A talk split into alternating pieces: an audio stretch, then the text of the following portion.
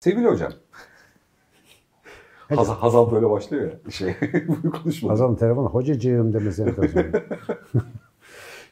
Ya bizim Bülent'i biliyorsun. Evet. Bülent ortalama bir yılda bir, iki yılda bir uzaylılarla ilgili benim kafamı dürtüp duruyor. Uzaylılarla ilgili. Uzaylılarla ilgili. enteresan. Ki Bülent'i ciddiye alırım bilirsin. Yani, Biz de ciddiye alıyoruz kesinlikle. Spesifik bir adamdır. Hani Bülent uzaylılardan bahsediyorsa konuyla alakalı bir şey vardır yani. Hani önümüzde bizi bekleyen ya da bir olasılık vardır. Haberin şu kısmı bile beni heyecanlandırmaya yetti şu anda. yani. Şimdi onunla sohbet ederken bir şey fark ettim. Tabii o da böyle yönlendirdi özellikle. Zihinsel olarak konuya hiç hazırlıklı değiliz, değiliz ya da belki birazcık egzersiz olarak bu konuya böyle bakmak bizim için bir şey olabilir, enteresan olabilir. Yani şimdiye kadar hep yani dünya üzerindeki bir şeyden bakıyoruz. Dünyalı olarak Mars'a gitmeye çalışıyoruz. Bilmem ne yapıyoruz falan. Bir, bir sürü tuhaf faaliyetimiz var. Kendimizi bilmek, anlamak, bütünsel iletişim kurmak, hani yönetim biçimlerini değiştirmek falan. Hani bunlardan konuşuyoruz.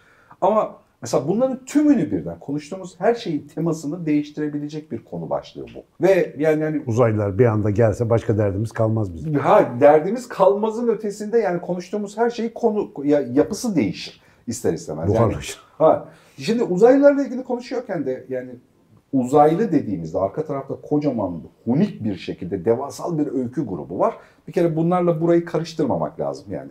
Uzaylı diye konuştuğumuz bugünkü temamızı etkileyecek olan şey şu olsun.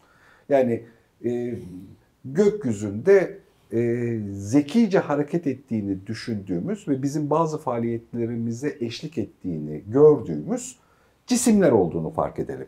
Tamam. Sınırımız bu kadar. Yani bunun ötesinde onlar kim ne, ne oluyor falan falan. Yani İçinden yeşil ya, yaratıklar indi yeşil falan ya. ya gözleri büyükmüş, götü küçükmüş bilmem ne. Bunları şeyini bir kenara bırakalım. Sadece tanımlayabildiğimiz şey yani bizim gözlemleyebildiğimiz, teknolojiyle gözlemleyebildiğimiz alanın içerisinde bazı cisimler, cisimcikler var. Bu cisimcikler içinde zeka barındırdığını düşündüğümüz şekilde hareket ediyor. Onları tuhaf bulmamızın nedeni o. Ve bu hareketleri bizim bazı faaliyetlerimizi gözlemliyormuş gibi görünüyor. Ve bunlar bildiğimiz dünya teknolojisine e, uzak şeyler olmalı. Yani Ha, ya da buradan yapamayacağımız bir şey olmalı. Şimdilik görünen şey de bunlar dünya ile ilgili ya da işte başka ülkeler ya da teknolojilerle ilgili değilmiş gibi. Bu var mı yok muyu bir kenara bırakıyorum. Şimdi bu olasılığı bir tür düşünsel egzersiz olarak sohbet etsek. Bu olasılığın var olduğunu varsayalım. Ve sonra bu olasılıktan sonrasındaki dünyanın nasıl olacağıyla alakalı azıcık sohbet etsek ya ne kadar enteresan olur. Valla çok uğraştığım bir konu yani zamanında tabii gençliğimizde. Uzaylı. Ya birincisi rahatsız edici bir gerçeğin altını çizerek başlamak isterim bu konuya. Çünkü önemli bir konu. Ben Bülent'i hiç sevmem dermiş. Yok tam tersi çok severim. Ama uzaylılar yabancı değil. Önce onu söyleyeyim. Çünkü biz de uzaydayız. Uzaydayız Ha, ha. biliyorsun. Bir kere uzaylı deyince bir ötekileştirmeye girmeyelim. Tabii mesela bak bu akıl ve hikaye çok doğru söylüyorsun. Altını çizmek istedim. Hala şey dönemi yani astrolojiyle, astronomiyle alakalı hiçbir şey bilmediğimiz, merkezde bizim olduğumuzu zannettiğimiz evrenin Aynen. hikaye grubu. Doğru söylüyorsun. Aynen öyle. Biz de parçacıklardan bir parçayız Aynen işte evren içerisinde. Toz gibi bir gezegenin üstünde gezip duruyoruz. Evet. Yani muhtemelen evrenin şu anda bildiğimiz büyüklüğüne bakarsan adına yaşam diyebileceğimiz işte zekice karar veren, üreyen, değişen bilmem ne bir sistemin başka birçok yerde de mevcut olabilmesi lazım. Bugünkü fizik dünyaya dair algılarımıza bakarsak. Fakat uzaylı meselesiyle ilgili yani temelde iki tane büyük sorun var. Bir tanesi mesafe problemi. Çünkü çok büyük bir yerdeyiz. Ee, ama bir şekilde hani bilim kurgu filmlerindeki uzay zamanı büktüm, delik açtım, oraya geçtim falan, warp speed falan var ya, böyle bir şeyle açtığını düşün. Esas problem ikincisi, uyum problemi. Yani bizim mesela şimdi dünyanın koşullarında evrilmiş, buranın maddesiyle donatılmış, yapılmış organizmalarız biz. Bu dünyanın e, işte atmosferdeki oksijen oranı dahil olmak üzere her şeyin ince ayarlarına hassas bağımlı varlıklarız. Bizim bütün sınırlarımızı bu organizmanın, e, bu dünyanın şartları oluşturuyor bir organizma olarak. Dolayısıyla bunun içerisinde düşünebildiğimiz tek gerçeklik, hayal edebileceğimiz tek alan da burası. Mesela bütün bilim kurgu filmlerine bakılsın. Ee, orada hayal edilen canlıların, yaratıkların dünyadaki herhangi bir e, hayvanın bozulmuş versiyonu olduğunu göreceğiz. Çünkü bizden çok başka bir şeyi hayal edebilme imkanımız yok. Yani hayal gücümüz bildiğimizle sınırlı ya da bilebileceğimizle sınırlı. Dolayısıyla uyum problemi dediğim şu, bir başka gezegende tamamen bağımsız koşullarda sadece periyodik cetveldeki o yüz küsur elementten oluşsa bile çok başka canlılık mantıkları olmalı. Yani aynı şeyin bir başka yerde böyle evrilmesi maddesi etkileşimler açısından çok çok çok uzak bir ihtimal. Yani sıfır değil ama çok uzak bir ihtimal. Zaten bizim işte karbon, marbon temelli olmamız, işte suyun bu durumu biraz böyle bir kozmik e, özel bir karışım gibiyiz. Yani yıldızlarda oluşan işte ağır elementler, karbon falan buraya düşmeseymiş asteroidlerle, işte o su falan filan burada oluşmasaymış, oksijen de dış kaynaklı. Yine Bu hikayeye ekleyeyim sözünü bölmeyeceğim ne olur devam et. Bu da iki katmanlıymış gibi görünüyor buradaki bu, bu söylediğin ayrım. Birinci katman yine e, biyolojik temelli ama bizden farklı bir biyolojik yapıda olabilir. Olabilir. İkinci katman biyolojik temelli olmayabilir. Işık ya da maddenin çeşitli başka hallerinden de canlılık oluşabilir İşte diye orada şöyle bir var. sınırlık var aslında. Yani sınırlık derken yine tekrar altını çizeyim. İçinde bulunduğumuz dünyanın bizi oluşturan şartları bağlamında düşünmek dışında seçeneğimiz olmadığından bizim mesela canlılık dediğimiz şey aslında maddenin bir enerji dönüşümü ve enerji yönetimi kapasitesi kazanma haline verdiğimiz isim. Yani maddeleri alıyor, parçalıyor, enerji elde ediyor, ondan bir şey çıkarıyor, işte gelişiyor, dönüşüyor, ürüyor, çeşitleniyor falan filan. Farklılıklar e, yaratılıyor bunun içinde. Dolayısıyla böyle bir sistemin bildiğimiz madde ve yine bildiğimiz ama gözle göremediğimiz, dolaylı olarak ölçebildiğimiz enerji dediğimiz alanı birlikte kullanıyor olabilmesini umuyoruz. Yani öyle bekliyoruz. Çünkü burada bunun dışında bir örnek görmüşlüğümüz yok. Mesela bir elektromanyetik dalga aralığında atıyorum radyo dalgalarından bir varlık olabilir. Yani böyle bir şey mümkün. Ama bu varlık mesela bir dalga olarak dalga sonuçta bir ortam kullanarak yayılan bir enerji. Enerji nasıl enerji dönüşümü yapar da hani burada işte bildiğimiz şartları taklit ettirmeye çalışırsak zihnimize bunu çok hayal edemiyoruz yani ama Yine periyodik cetveldeki elementlerden oluşan dediğim e, mesela silisyum temelli canlılar Carl Sagan'ın e, anlattığı hikayedir o kozmozda falan. Silisyum tabanlı bir canlı gayet rahat olabilir. Karbonla çok benzer özellikleri var. Ya da benzer elementlerden onun üstüne inşa edilmiş başka bir mantık olabilir. Ama bu yine masa gibi fiziksel gerçekliği olan, bizim bir şekilde etkileşim kurabileceğimiz bir hikayedir. Ama dediğim gibi bu bahsettiğim uyum sorunu bunun çok üstünde bir şey. Hatta şöyle biraz it- ittireyim konuyu. Biz mesela Donald Hoffman'la yaptığımız o canlı yayın vardı bir tane. İşte gerçekliğin doğası hakkında. Biz mesela üç boyutlu uzay ve bir boyutlu zaman olarak dört boyutlu bir uzay zamanı algılayabilecek şekilde evrilmiş varlıklarız. Ama en azından bugünkü teorik fizikte bildiğimiz çok daha fazla boyut olmalı, var. Ama biz bunları hayal edemiyoruz, kağıda çizemiyoruz. Ancak matematiksel ifadelerle tahminlerde bulunabiliyoruz. Eğer hakikaten evrimsel açıdan kendi evrim çizgilerinde daha farklı boyut kombinasyonlarını algılayan ve orada yerleşik, tırnak içinde bu yerleşik lafını kullanıyorum, orayı algılayıp orada yaşayan varlıklar var ise birbirimizle aynı yerde yaşayabiliyor, yaşıyor bile olabiliriz. Ve iç içe olabiliriz ama birbirimize fark etmiyor olabiliriz. Şimdi bu evrenin çok katlı yapısı gündeme geldiğinde bilmem ne bir yıldızdan buraya tam da bizim şu anda yaşadığımız ya da işte 10 bin sene sonra yaşadığımız dönemde çıkıp gelip de selamünaleyküm biz uzaylıyız kıble ne tarafa falan diye soracak bir varlıkla karşılaşma ihtimalimizi çok düşürüyor. Ee, Selçuk Erdem karikatürüydü bu arada bayılırım. O da şey, papazda imam da, imam da böyle yapıyor bak bizden falan filan diye. Şimdi bu çok çok çok mantık zorlayan bir ihtimal.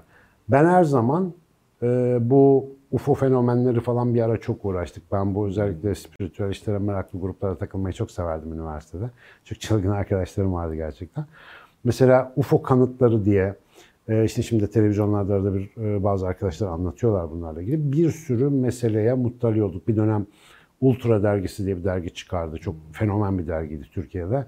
Az çıktı sonra kapandı. Mesela o dergi sürekli yeni UFO görüntüleri bilmem ne yayınlıyor falan ama Tabii bir süre önce heyecan duyuyorsun bunlardan. Sonra basit bir irdelemeyle, önce mantıksal sonra bilimsel irdelemeyle burada büyük bir sorun olduğunu fark ediyorsun. Bir kere bu kadar fiziksel olarak görülebilir, tutulabilir, bir de bizim hakikaten hayal ettiğimizde de enteresan derecede benzeyebilir şeyleri bu kadar kolay görebilmek uzaylı kaynaklı olarak mümkün olsaydı e bunların bugün yani gittiğimiz iş yerinde de karşımıza çıkıyor olması lazım. Yani bayağı yoğun olması lazımdı burada. Öyle bir interaksiyon biçimi yok gibi gözüküyor. Bu fotoğraflar, bu kanıtlar hep başka türlü de açıklanabiliyor. Ee, Ben her zaman o günlerden bu yana benim için en kuvvetli teori e, fizik olasılıklar açısından baktığımızda uzayın anormal boyutları ve boy, uyum sorunları nedeniyle başka bir medeniyetten buraya ziyarete gelmenin fiziksel zorluğuna göre zamanda yolculuk yapabilmek çok daha kolaydır. Yani zamanda yolculuk fiziksel olarak daha kolay bir şey. Yani kolay derken şu anda hala imkansız ama mantığı daha kolay çözülebilir bir şey. Bunun üzerine düşünüyor olmak daha en azından yürünecek bir yol haritası Tabii mesela çıkartıyor 10 bin diyorsun. sene sonra varsa insanlık medeniyeti oradan birilerinin kalkıp çünkü onlar da insan onlar da bizim gibi aynı boyutta ne kadar değişmiş olur olsun 10 bin senede ne değişecek zaten Ee, pek bir şey değişmez. Ama hiper bir teknolojiyle bugün hakikaten bizim kabaca hayal edebileceğimiz teknolojik cihazlarla geçmişe gelerek burayı mesela gözlemleyebilirler. Böyle bir şey mümkün. Hatta Geçmiş drone'u diye eğlenceleri varmış mesela. tabii öyle olabilir. UFO Mesela bu şey e, bu Ray Bradbury'nin miydi E, şeyi Sound of Thunder diye bir hikayesi vardır. İğrenç de bir film yapıldı onun ama e, hikayenin kendisi çok güzel. İşte geçmişe giden safari ekibi var. Yanlışlıkla bir kelebeğin üstüne basıyorlar. Dünyada tarih değişiyor falan filan. yani buraya herhangi bir müdahale etmeden izlemek istiyor olabilirler. Hatta işte büyük baba paradoksu vardı. Geçmişe gidip bir şey değiştirirsin sonra sen ortadan kalkma durumuna gelirsin falan gibi geleceğe dönüş filmlerinin zeminini oluşturan şey. Belki onu bile esnetme imkanı vardır. Yani o bile mantıklı bir çerçeve içinde düşünülebilir. Fiziksel olarak tam şu anda burada bir başka fiziksel olarak aynı zamanı paylaştığımız ya da göreceli olarak aynı dönemde yaşadığımız bir evren parçasından gelen tiplerle karşılaşma olasılığımız çok düşük buna göre. Dolayısıyla ben dışarıdan gelen uzaylı hikayesinin yakın dönemde çok makul bir kanıtını görebileceğimizi zannetmiyorum. Ama bilim tarihi hep böyle bu olmaz diyen insanların mahcup olduğu hikayelerle dolu. Ee, ya bu arada benim için olası görünmüyor dedim ama yani gelecek olsalar gene meydana ilk çıkacak olan benim o. Üçüncü türe yakın ilişkiler filmde olduğu gibi. Ee, meraklıyım. Olmasını çok arzu ederim. Yani bu koca evrende e, Kontakt filminin çok önemsediğim bir repliği var. Küçük eli babasına soruyor diyor ki işte başka bir şey var mı falan, başka yaşam var mı gezegende. O diyor ki eğer olmasa çok büyük bir yer israfı olurdu diyor. Yani bu kadar kocaman şeye ne gerek var gibi. Yani bir şeyler olduğu kesin oralarda ama işte they are out there diyorlar ya I believe falan diye çıkartmalar vardı 90'larda.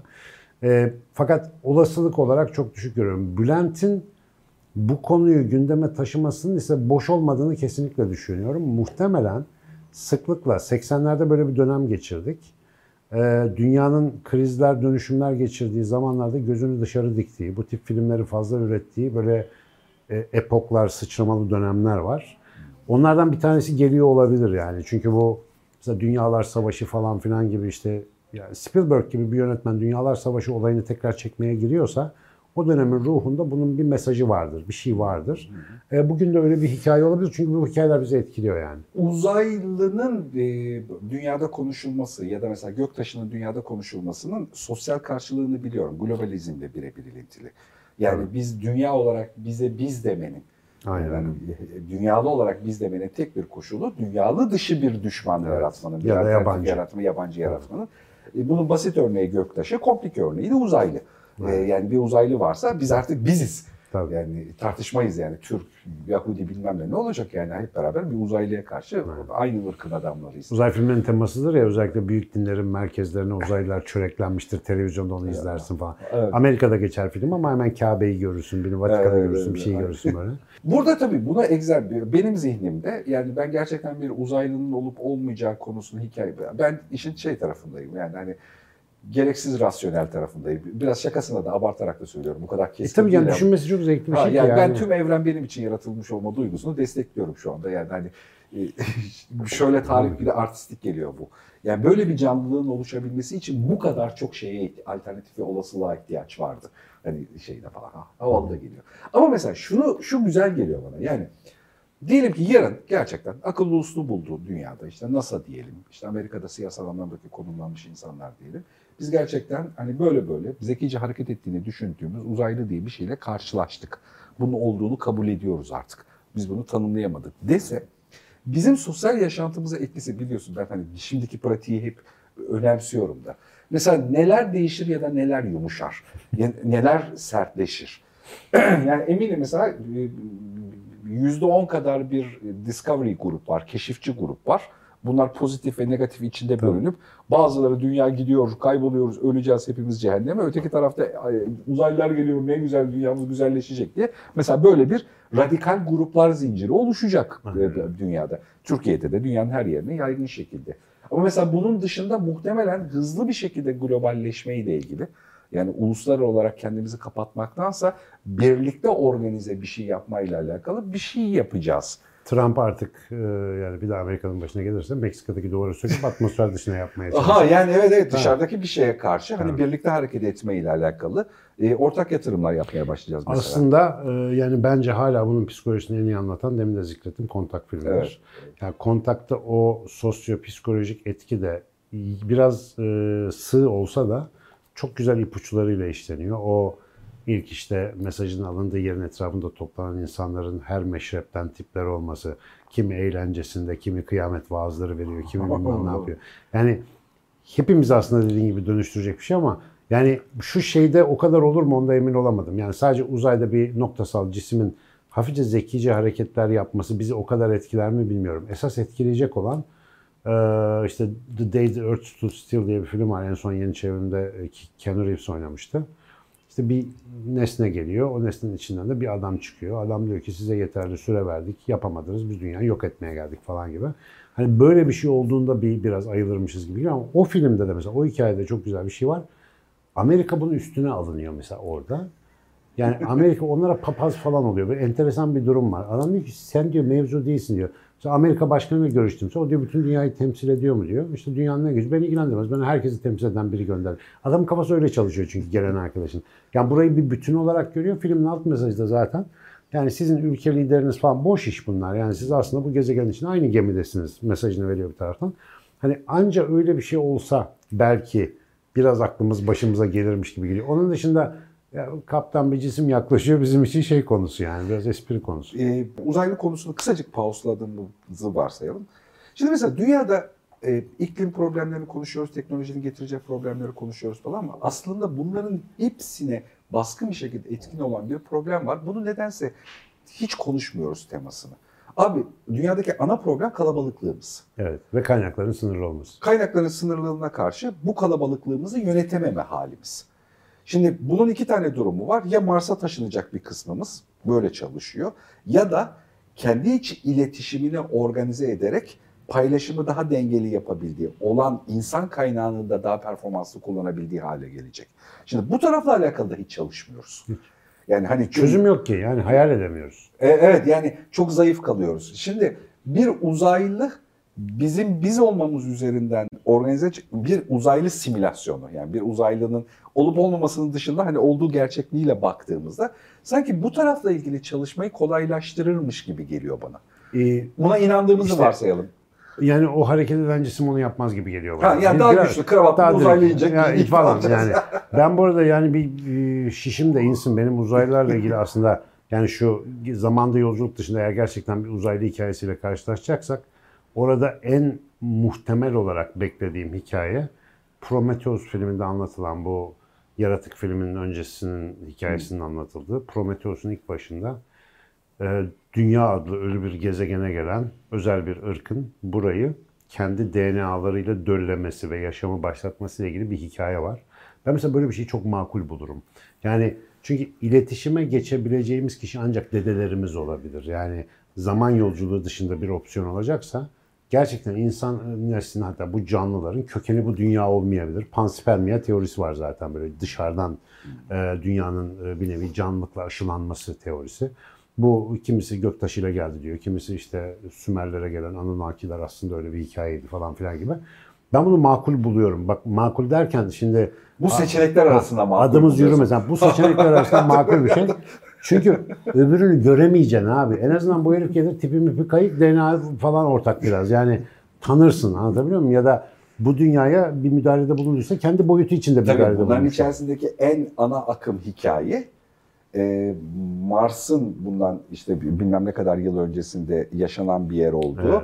Sonra Mars'taki e, canlıların e, Mars kuraklaşınca, suyu yer altına inince yer altına inmek zorunda kaldı.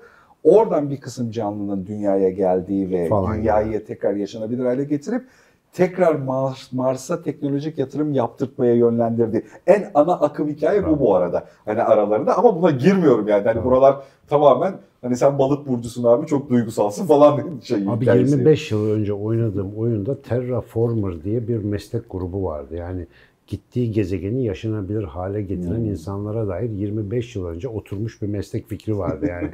Bö- Böyle bir şey bana şu anda çok abuk geliyor. Kimin aklına geldi Terraformer? Yani bir de böyle İngilizcesi de güzel ha ağız dolduruyor. Terraformer, be kimsin pede? Terraformer'ım. Ne yapıyorsun? İşte Venüs'ü yaşanır hale getireceğim. Yani bu kafa bizde bu kadar güzel işlediğine göre bize benzer bir şeyin kafası da böyle işliyordur muhtemelen. İşlemiştir ya da tarihte.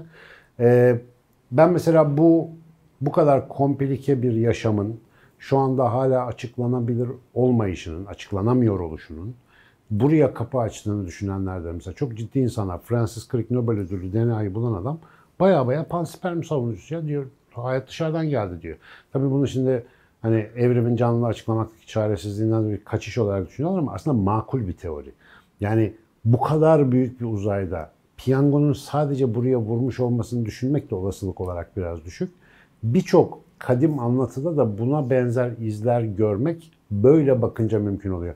Tabii Eric von Däniken kafasından bahsetmiyorum. Onunki ayrı bir şey. O ne içiyorsa artık o biraz e, fazla zorlar Ya bence iyi, iyi bir hikaye kanalı bulmuş. O zamanında Tabii, o, tabii, bir, tabii. o bir modaydı ya bilinmeyen falan. Kaç Hani tur okuduk baba yani ikna edici ama ya Aztek'te o kadar diye Aztek işte herif yani kafa kesip zigurattan yuvarlıyordu yani o zaman arkadaşın işi oydu. Yani onlara böyle çok büyük efsaneler atfetmek yerine işin mantığını bu yöne çevirip bakarsan olur gibi geliyor ve işte o zaman yani böyle bir hikayeye dair biraz kuvvetli bir hatırlatıcı duyarsak atıyorum işte tekrar o Prometheus'ta da olduğu gibi atalar geri gelirse falan ya da Battlestar Galactica'nın son sezon son bölümünde olduğu gibi spoiler vereyim artık eski dizi zaten seyretmeyene geçmiş olsun. Yani o bütün 4-5 sezon boyunca izlediğimiz uzay macerasının aslında bugün yaşadığımız dünyanın temellerini atacak olan atasal bir eksodus, göç hikayesi olduğunu izliyoruz aslında. O en sonunda gelip dünyaya işte daha Homo sapiens'in çok ilkin erken dönemlerinde karşılaşıyorlar onlarla. Ve işte onların kırmalarından ki şey hikayesinin hemen hemen aynısı. Anunnakilerin hikayesinin aynısı. Çünkü önce onlar işte işçi olarak kullanıyor insanlar falan. Ee, ondan sonra onların çocuklarından insan ırkı ürüyor gibi. Yani böyle bir mantık çok daha makul e, bir ezoterik senaryo olarak çok keyifli. Mantıken de e, uygulanabilir. Yani ve yarın bir gün böyle bir şey ortaya çıkarsa yemin ediyorum işi gücü bırakır. Kültürel antropolojiye başlarım yani. Direkt oraya bir daha öyle bakmak lazım. Kültürel antropoloji şimdi de zevkli bu arada. Uz- İçinde uzaylı olmadan da çok çok Geçen zevkli. bizim e, bu arada buradan söylemek isterim. Çok sevinir bence burada ismini duyduğuna. Bizim e, uygulamalı nörobilim okulu bahar dö- dönemi öğrencilerimizden İlhami. E, henüz Bilkent Üniversitesi bir öğrencimiz ama bizim için sağ olsun derslerin dışında bir toplanma yaptı ve bir kültürel antropoloji giriş dersi hazırlamış. Vallahi zevkten parmaklarımızı yedik. İlhami'ye buradan çok teşekkür ediyoruz. Bizim ona böyle gazlar veriyor arada bir. Çok güzel bir şey hazırlamış. Mesela orada ben canlısına katılamadım. Sonra video kaydını izledim. Mesela o garip garip medeniyetlerde hiç tahayyül edemeyeceğin alışkanlıkların hepsini birden topladın da bizim hikayemiz tuhaflaşıyor. Sonra biz bilinci içerisinde mesela ayacağımız şeylerden bir tanesi. Ulan insan sadece benim yaptığımdan ibaret bir şey değil yani. Çok farklı insanlar var. Bunlar da benim gibi aynı şeyi yiyor, içiyorlar, aynı şekilde uyuyorlar, kalkıyorlar.